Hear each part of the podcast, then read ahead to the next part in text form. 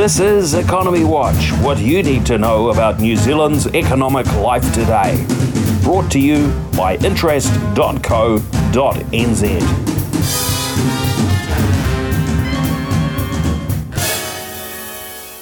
Kia ora, and welcome to Monday's Economy Watch, where we follow the economic events and trends that affect Aotearoa.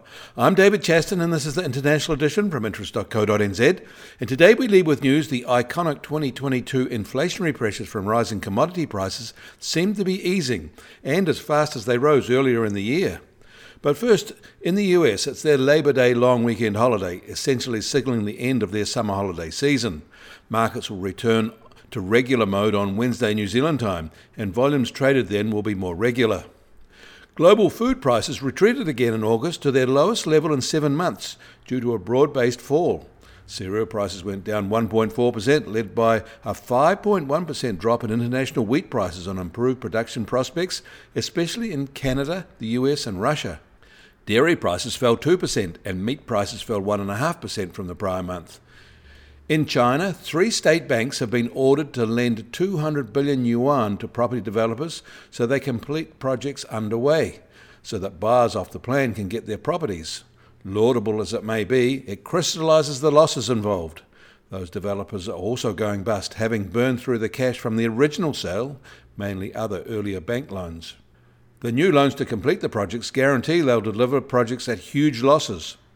The Chinese property development sector is a huge drag and drain on their economy. It is very hard to see how those 3 state banks will ever get their money back. The losses are to be socialised, it seems. And construction machinery manufacturers in China are seeing orders and profits plunge. In the US, the headline non-farm payrolls data reported a 315,000 rise, pretty much as analysts had anticipated. But it was less than the outsized July gain, although similar to May and June. The jobless rate ticked up to 3.7% on a higher participation rate.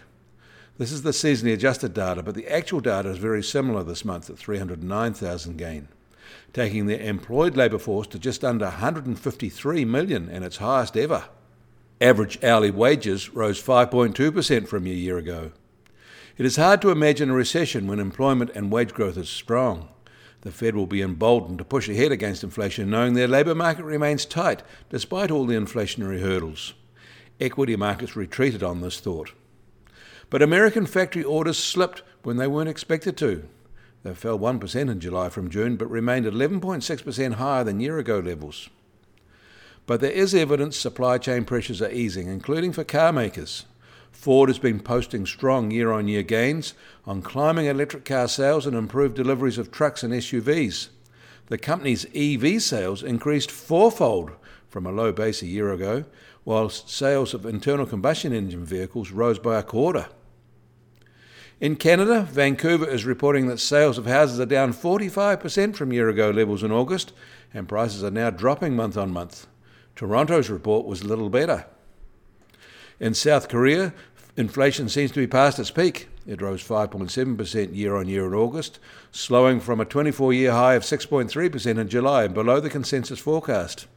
Energy and food prices have started declining from elevated levels. The country's annual inflation rate also slowed for the first time since January and marked its slowest pace in 3 months. And the most dramatic data has been from the EU. Their producer prices surged 3.7% in July alone, to be up 38% in a year. That means it is accelerating at a truly stunning pace. But even amongst that, one country stood out, Ireland, who reported that their producer prices rose 26% in 1 month, to be 48% higher than a year ago. Interesting statistical data collection there. Ignoring the crazy Irish data, Italy was up 6.5% and Germany 5.6%, and they led the month-on-month rises by Europe's largest economies, whereas Spain was up only 0% and France 1.6%, and they were the most restrained of the remaining large economies. Germany is instituting an excess profits tax on energy suppliers there. That is part of a much wider program of support to deal with the impending winter issues. We should also note that prices for some commodities are sinking, some back to their July lows, others well below. For example, copper is retreating and heading towards its July low again, but aluminium is now near an 18-month low. nickel, zinc and lead are back to July lows, but tin is approaching an 18-month low. Iron ore is heading for a year-ago lows. All are weak because markets judge Chinese demand will remain weak. The US Treasury 10-year yield starts today at 3.20% and up 1 basis point from this time on Saturday. And we haven't updated movements in the US Fed balance sheet recently. Quantitative tightening is well underway, with more than $140 billion shed from their holdings since mid-April. It is likely the pace will pick up a bit on this sell-down, draining liquidity and on its own and independent of their policy rate signals, putting pressure on yields. And junk bond yields are rising fast again too, and probably related to the Fed actions. The recent peak was in early July and they fell from there, but over the past week they've surged higher again. Although benchmark rates are rising sharply, these junk bond yields are another market to watch as losses build for the holders of the script. And the price of gold will open today at $1,713 an ounce, a little change from this time yesterday, but down $25 in a week.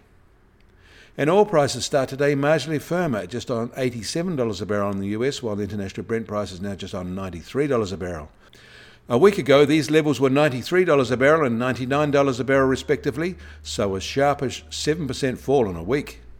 And American petrol prices are still slipping. They are currently averaging $1.64 New Zealand a litre nationwide after having been $1.67 a litre a week ago and $1.79 a month ago. They peaked at New Zealand $2.13 a litre in June, so down a quarter from then and releasing significant inflationary pressures because they're almost back to February levels. The Kiwi dollar will open today at 61.1 US cents. From a week ago, it's virtually unchanged as well. From a month ago, it's down 3.3%.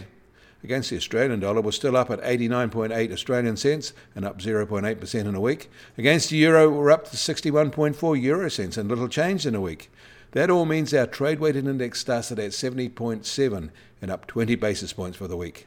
And the Bitcoin price is now $19,841 and down 0.6% from this time Saturday, but it is 3.5% lower than this time last week.